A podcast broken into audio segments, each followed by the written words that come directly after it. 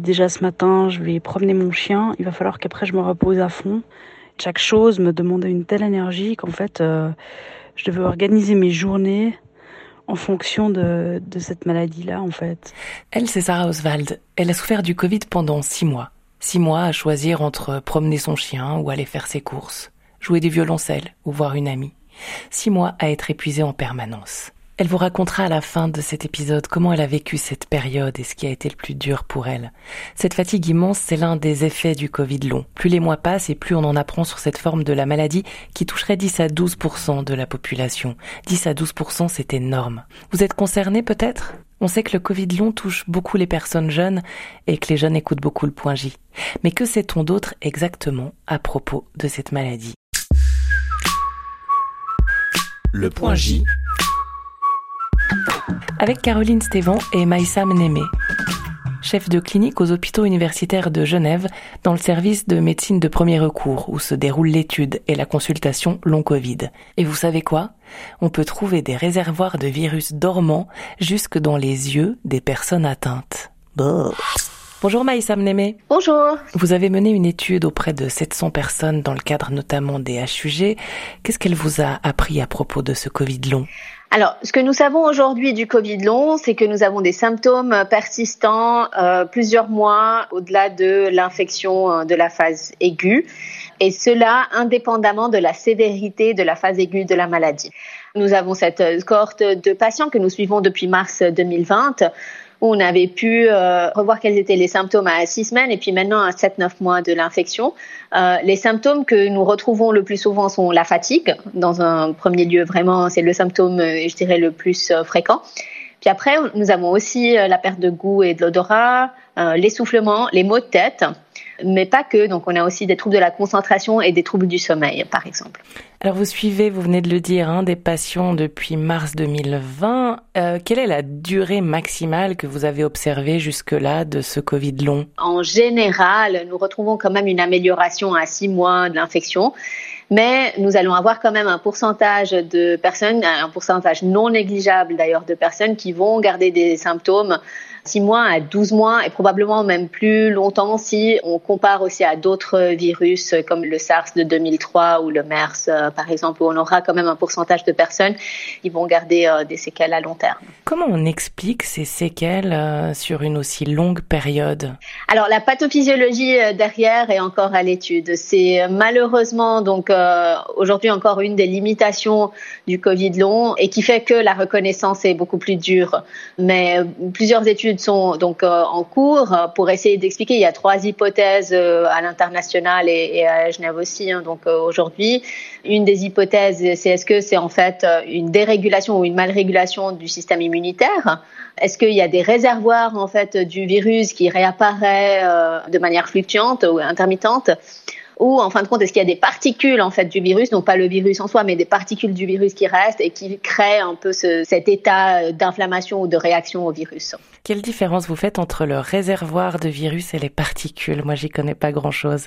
Oui, donc les particules seraient plus euh, des particules qu'on retrouve peut-être dans des cellules et cette hypothèse a été euh, mise en avant par euh, une petite étude, mais qui avait en fait retrouvé des particules du virus dans des cellules dans les intestins à plusieurs mois de la maladie. Les réservoirs, euh, en fait, c'est comme euh, dans l'Ebola, par exemple, on avait retrouvé des réservoirs du virus. C'est le virus entier qu'on retrouve, mais il est caché quelque part. Dans l'Ebola, je pense que c'était dans les yeux, en fait.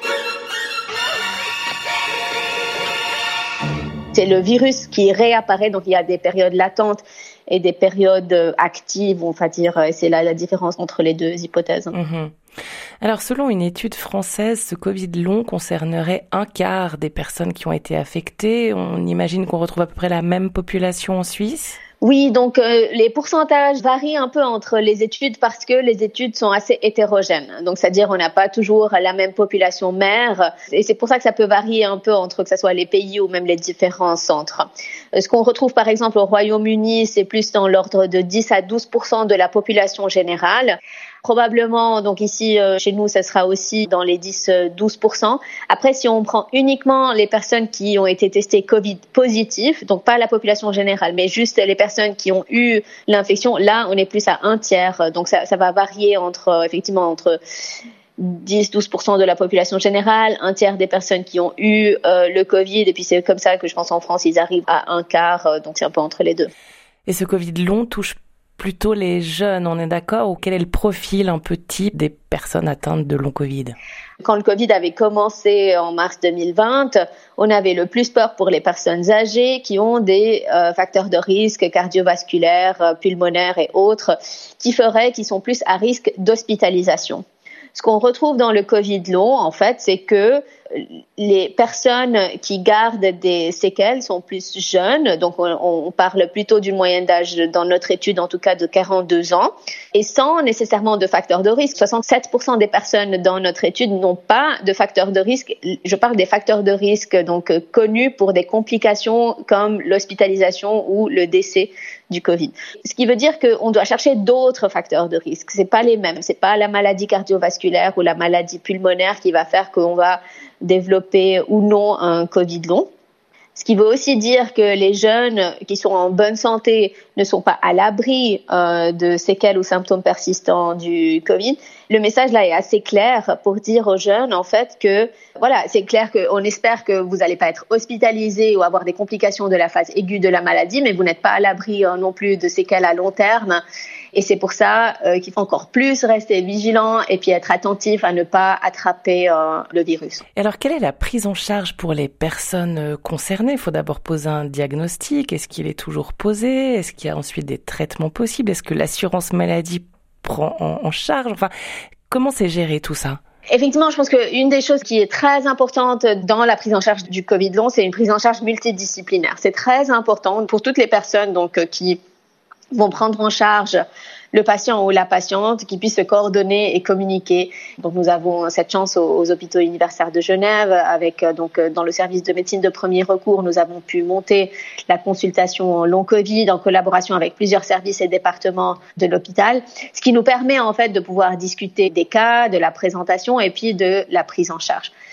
C'est important pourquoi? Parce qu'en fait, les personnes viennent vers nous avec plusieurs symptômes. Donc, une personne avec une fatigue, essoufflement, mais aussi des troubles de la concentration. Un spécialiste en soi ne pourrait pas prendre en charge euh, tous ces symptômes. Donc, on a vraiment besoin de pouvoir se coordonner. Après, aujourd'hui, il n'y a pas de traitement médicamenteux.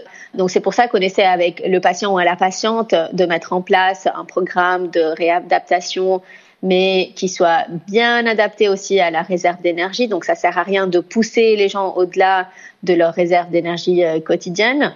Euh, nous essayons aussi de voir en fait euh, quelles sont les causes ou les diagnostics derrière les différents symptômes. Donc pour l'essoufflement par exemple, des fois on trouve des syndromes d'hyperventilation ou autres. Et ça, on communique aux physiothérapeutes par exemple pour la physio respiratoire. Donc il y, a, il y a tout un travail d'encadrement, de coordination et de réadaptation à faire ensemble avec le patient et puis avec euh, les autres professionnels de santé. Mhm. Et cette fatigue euh, vraiment intense hein, qui est décrite euh, par les personnes concernées empêche, j'imagine, dans bien des cas de, de pouvoir travailler normalement ou poursuivre sa vie habituelle. Donc ça, c'est pris en compte, c'est reconnu par les assurances maladie en Suisse? Aujourd'hui, euh, la prise en charge médicale est effectivement donc euh, prise en compte par l'assurance maladie. Après, la grande question va être effectivement donc pour par exemple euh, l'AI, donc l'assurance invalidité, qui d'habitude cherche des diagnostics chroniques et pour le Covid long, ben on ne sait pas encore quelle sera la durée du Covid long. Donc ça va être un vrai challenge, mais c'est là où d'un point de vue stratégique, ça sera au-delà aussi de notre prise en charge médicale. Il faut y avoir une une vraie réflexion et, reconnaissance sur ce sujet-là. Et face à cette fatigue intense, est-ce qu'il y a quelque chose à faire ou on prend juste un grand jus d'orange en attendant que ça passe? Alors, ce qu'il faut faire, c'est aussi écouter euh, son corps et quand on se sent vidé, il faut se reposer et ne pas pousser au-delà. Donc, euh, si on se sent euh, vidé, c'est que quelque part, on a besoin de récupération. Quelque chose se passe dans le corps où on a aussi peut-être beaucoup fait les jours d'avant. Nous l'avons bien remarqué. Ça sert à rien quand on est vidé de se dire, OK, mais moi, en fait, ce que je vais faire, je vais aller marcher ou je vais aller faire du sport. Comme ça, je me sentirai mieux. Ça marche dans d'autres situations, mais pas dans la situation du post-Covid. Très bien. Merci beaucoup. Merci à vous. C'est très bien de pouvoir discuter de ce sujet. J'espère que le Covid sera derrière nous. Euh, par contre, les personnes et les patients et les patientes qui souffrent du Covid long, ben, ils en souffrent encore. Et ça, il faut pas l'oublier. Oui, vous avez raison. Merci encore, Maïssa Mnémé. Bonne fin de journée. Au revoir. Pour Sarah Oswald, heureusement, le Covid long semble appartenir au passé. Mais elle en a quand même souffert pendant des mois. Bonjour, m'appelle Sarah Oswald et je suis violoncelliste et compositrice et euh, j'ai attrapé le Covid toute fin octobre. Ça a duré environ jusqu'à fin mars, euh, avril, comme ça. Au début, j'avais l'impression que c'était pas si pire que ça. J'ai l'impression que ça allait, que j'avais juste euh, de la fièvre, un petit peu mal au poumon, mais c'est tout. Et plus les jours passaient et plus j'ai eu de fièvre. Euh, j'ai commencé à tousser, j'ai perdu euh, le goût et l'odorat aussi, et surtout euh, j'avais vraiment très très mal au poumon, j'étais explosée de fatigue. Et moi qui suis quelqu'un d'hyperactif, c'était vraiment très très compliqué pour moi de ne pouvoir quasi rien faire pendant six mois. J'arrivais pas à me concentrer, et surtout c'était une espèce de fatigue qui, qui, qui te prend aux tripes, qui te permet plus de faire quoi que ce soit tellement elle est forte et euh, entêtante. Je me sentais dans un espèce d'état d'épuisement euh, constant. Chaque chose me demandait une telle énergie qu'en fait, euh, je devais organiser mes journées en fonction de, cette maladie-là, en fait. De vraiment me dire, ok, bon ben si déjà ce matin je vais promener mon chien, il va falloir qu'après je me repose à fond si demain je veux être en forme ou ce genre de choses. Donc c'était vraiment très très contraignant.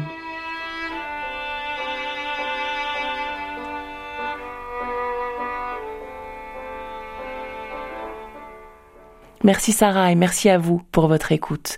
Demain, le point J se penchera sur un autre effet pervers du Covid, l'organisation très très compliquée des concerts. À bientôt. Le point J.